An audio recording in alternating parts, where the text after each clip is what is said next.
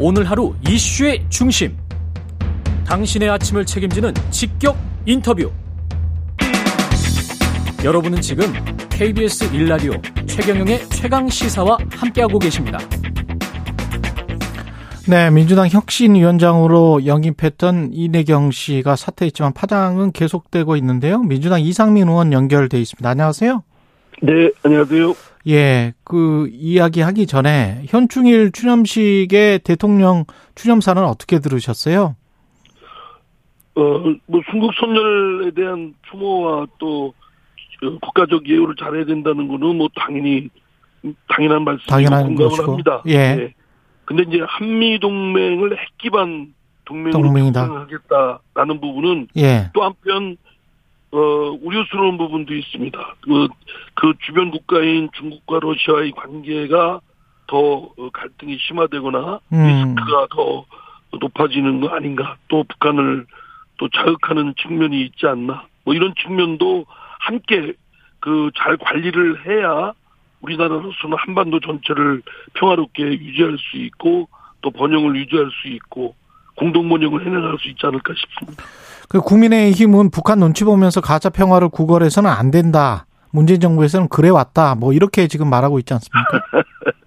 아, 북한 눈치를 누가 보겠습니까? 그 뭐 이미 국력이나 예. 이런 데서도 차이가 나고 다만 예, 우리가 형제지간에도 말썽 피우는 그 예. 동생 아랫 동생이 있으면 예, 달래고 좀 이렇게 얼르고 그러지 않습니까? 또 때로는 용돈도 주고 음, 뭐 사탕도 사주고 라면도 사주고 뭐 뭐 그렇게 하는 거지 그게 네. 뭐 눈치 보고 그런 겁니까? 그건 너무 저 과장이고 정치적 아, 정략적 공격이라고 생각합니다. 예.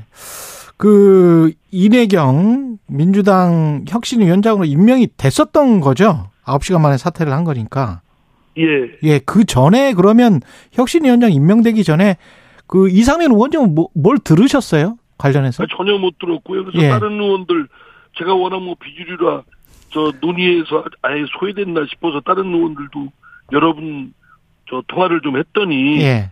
전혀 그 알지도 못했고 이내경이라는 분도 잘 파악도 못하고 있고 더구나 뭐 그 논의 과정은 완전히 깜깜이고요. 예. 또 언론 보도에서도 최고위원들조차 뭐그 발표 전날 저녁 식사 자리에서 이재명 대표한테 전해 들었다는 얘기고 뭐 본인도 그 전날 통보받았다고 하니까 음. 도대체 논의가 뭐 어떻게 이- 이루어졌는지 뭐 저희들은 참 궁금합니다. 그 동아일보 그 보도에 따르면 뭐 함세웅 신부가 추천을 했다.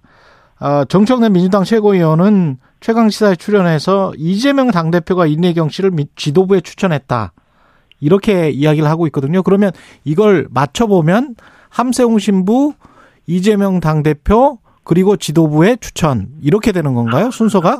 그러니까 만약에 그게 사실이라고 한다면 얼마나 폐쇄적이고 음, 그, 그 아주 몇몇 사람들 중심으로만 당의 그 169석을 가진 그 제1당 공당의 의사결정이 너무 좀 그, 좀 엉망진창이죠. 그렇게, 음. 그게 어떻게 민주적이라고 볼 수 있겠습니까? 또 합리적인 의사결정이라고 볼 수 있겠습니까? 예. 그래서 좀 언론에서도 지적하지만 뭐 이번에 혁신위가 민주당의 위기를 극복할 어떤 혁신위를 구성하는데 초장부터 완전히 그 어긋났다라고 음. 하는데 만약에 이러한 일이 윤석열 정부에서 뭐 국무총리나 장관한테 일어났다고 한다면 우리 당이 어떻겠습니까?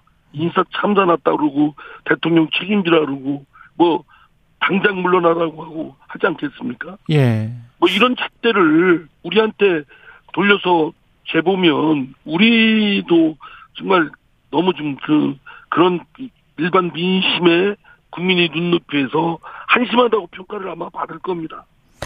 지금 그 이- 이내경 그 이사장 뭐 후임이라고 해야 될지 모르겠습니다만 새로운 혁신위원장을 영입을 하긴 해야 됩니까? 어떻게 해야 되죠?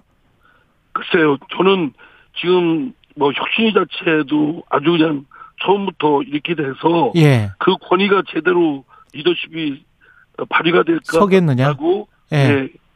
저는 첫째 이러한 의사결정을 이르게 된 이재명 대표한테 책임이 컸고 음. 어, 책임을 지우기 뭐 지게 하기 위해서 사퇴하라는 뜻이 아니라 이미 예. 이재명 대표의 사법 리스크서부터 그 자신의 결함이 그 가, 안고 출발을 했고 음. 그 이후 여러 가지 리더십 발휘하는 중요 대목에서 제대로 발휘도 못했고 동봉두 사건이나 또 최측근 김남국 의원 코인 거래에 있어서도 매우 부적절한 대응을 한 그 한계가 있기 때문에 예. 그게 이재명 대표의 결함과 한계이기 때문에 이를 제거하려면 이재명 대표 스스로가 퇴진하는 것이 음. 저는 맞다고 보는 겁니다 왜냐하면 이재명 대표가 아무리 혁신위를 구성한다고 할지라도 지금 이번에 드러났듯이 자기 쪽에 기운 사람을 하지 않겠습니까? 아. 그건 뭐 본능에 가까운 것이고요. 예. 아 그렇게 되면은 이거 혁신이겠습니까? 자기 친정 체제의 강화이고 자신의 결함과 뭐 한계를 오히려 그걸 뜯어 고치려고 하는 게 아니라 오히려 그걸 뭐 회피하려는 그런 것에 불과하기 때문에 음. 오히려 이재명 대표의 리더십에도 위기를 더 증폭시키고 당에도 큰 부담으로 어, 리스크로 작용하고 예. 그렇기 때문에 저는 줄곧 퇴진을 주장했던 겁니다. 그러면 이재명 당대표가 퇴진하고 나면 민주당은 어떤 길을 그럼 그 과정에서 어, 떻게 해야 될까요? 비대위 지금 당장 뭐 생각할 수 있는 여러 방안이 있을 수 있겠지만 어떤 거? 당장 원내대표가 예. 최근에 선출됐지 않았습니까? 네. 그러면 뭐 원내대표가 대행을 대행 체제로 일단은 시작을 하겠지만 음. 그 다음에 이제 어떤 체제로 하는 거는 당내에서 좀그 논의가 좀 본격적으로 공론화가 지금까지는 안 됐습니다. 왜냐하면 이재명 대표가 있는데 그걸 논의할 수 있겠습니까? 예. 그러나 이제 그러한 그 구조가 되면 당연히 당내에서는 어떤 이제 이런저런 어 의견들이 있을 테고 그런 그런 여러 가지 의견이 어, 논의 끝에 합리적인 결론이 도출될 수 있겠죠. 원내대표의 대행 체제. 근데 이게 어 마침 또 이낙연 전 대표가 돌아온다라고 하잖아요. 귀국한다고. 네네. 그게 그 사실은 또 박강원 원내대표는 이낙연 캠프에 있지 않았었어요? 지난 대선 때 있었던 걸로 알고 있습니다. 그렇죠. 예. 그러면은 이제 그 갈등과 분열 양상이 더 격화되지 않을까요? 만약에 그런 글쎄요. 방식으로 가게 되면? 글쎄요. 저는 음. 뭐, 그, 뭐, 그럴 가능성도 뭐, 완전 부인할 수는 없겠죠. 그러나 예. 저는 만약에 이제 이재명 대표가 그러한 용기를 내서 스스로 어, 퇴진하는 길을 걷- 걷게 되면 음. 당내에도 위기감이 더, 어, 생기, 많이 생길 거고, 예. 긴장도 하게 될 거고, 그래서 내부 분열이나 갈등을 오히려 최소화하는 그런 쪽으로 어, 지혜와 역량을 모으지 않을까 싶습니다. 그렇군요. 혁신위원장은 뭐 다음 혁신위원장은 필요 없다. 이재명 대표가 아니 저는 예. 혁신위원장이든 뭐 비대위원장이든 음. 이재명 대표가 진정으로 사실 당을 혁신하고 본인이 사심을 버렸다고 한다면 예. 선당우사의 정신이라고 한다면 자신에게도 칼날을 겨눌 수 있는 그런 인물을 사실은 혁신위원장이든 그 비대위원장이든 내세웠어야 된다고 생각합니다. 이번에도 그랬으면 본인이 오히려 결함이나 한계를 넘어설 수 있겠죠. 예. 근데 그런 용기와 배포가 저는 필요하다고 보거든요. 예. 민주당이 그러면 진정으로 혁신하는 모습은 어, 떻게 되는 거예요? 그 과정과 그 끝은 우선 예. 예, 우선 상식이 복원돼야 됩니다. 국민들께서 지금 저희 더불어민주당이나 국민의힘의 정치권에 요구하시는 것은 예. 상식대로 좀 했으면 좋겠다.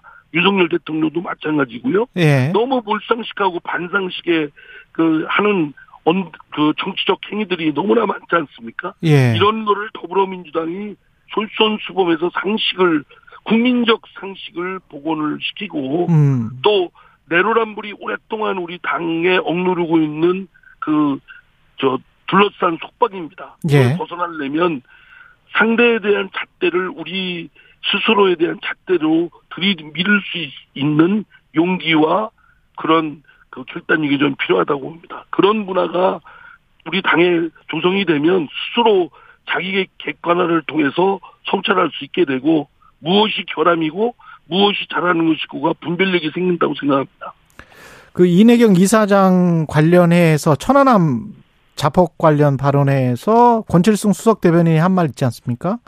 그것과 관련해서 중징계를 해야 된다. 김기현 국민의힘 대표는 그렇게 요구하고 있던데 어떻게 뭐 생각하세요? 툭하면 툭하면 정치인의 운동에 대해서 무슨 학생들 하는 것처럼 징계하고 이런 이런 것은 글쎄요. 예. 적절한 건지 모르지만 예. 다만 권, 권 대변인의 그런 어, 발언은 잘못된 건 틀림없죠. 음. 경솔했던 것이고 아마 뭐 감정적 그 표현이 그게 표출됐는데 그거는 해서는 안 될 말이라고 생각합니다. 예. 그래서 권 대변인이 사과하고 그 응분의 지도부에서 뭐 주의를 주고 이런 정도로 하면 어떨까 싶습니다. 예.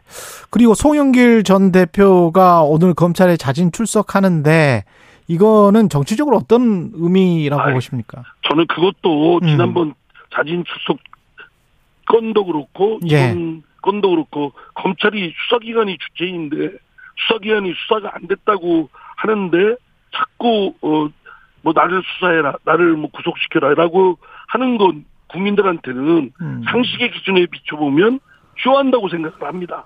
뭐 물론 송영길 전 대표의 심정은 이해합니다. 아니 지금 지금 뭐 큰일 난 것처럼 어 온난리가 나- 난리가 났었는데. 예, 예. 난 이후에 당장 수사에 들어갈 것처럼 하더니 질질 끌고 있는 형우가 아니겠습니까? 예. 그러한 검찰의 태도도 저는 매우 의심스러운 상황을 만들어내고 있는데 음. 그렇다고 해서 저 송영길 전 대표까지 통달아서 나를 수사하라고 막 수사기관이 수사할 준비가 안 됐다라고 하는데 그렇게 하는 거는 국민적 상식에나 정서에 비춰보면 쇼로 비친다. 오히려 역작용이 클 거라고 생각됩니다. 그리고 마지막으로 하- 하나만 여쭤볼게요. 정정래 의원 같은 경우에 행안위원장 사수하겠다는 뜻을 강력하게 피력했는데요.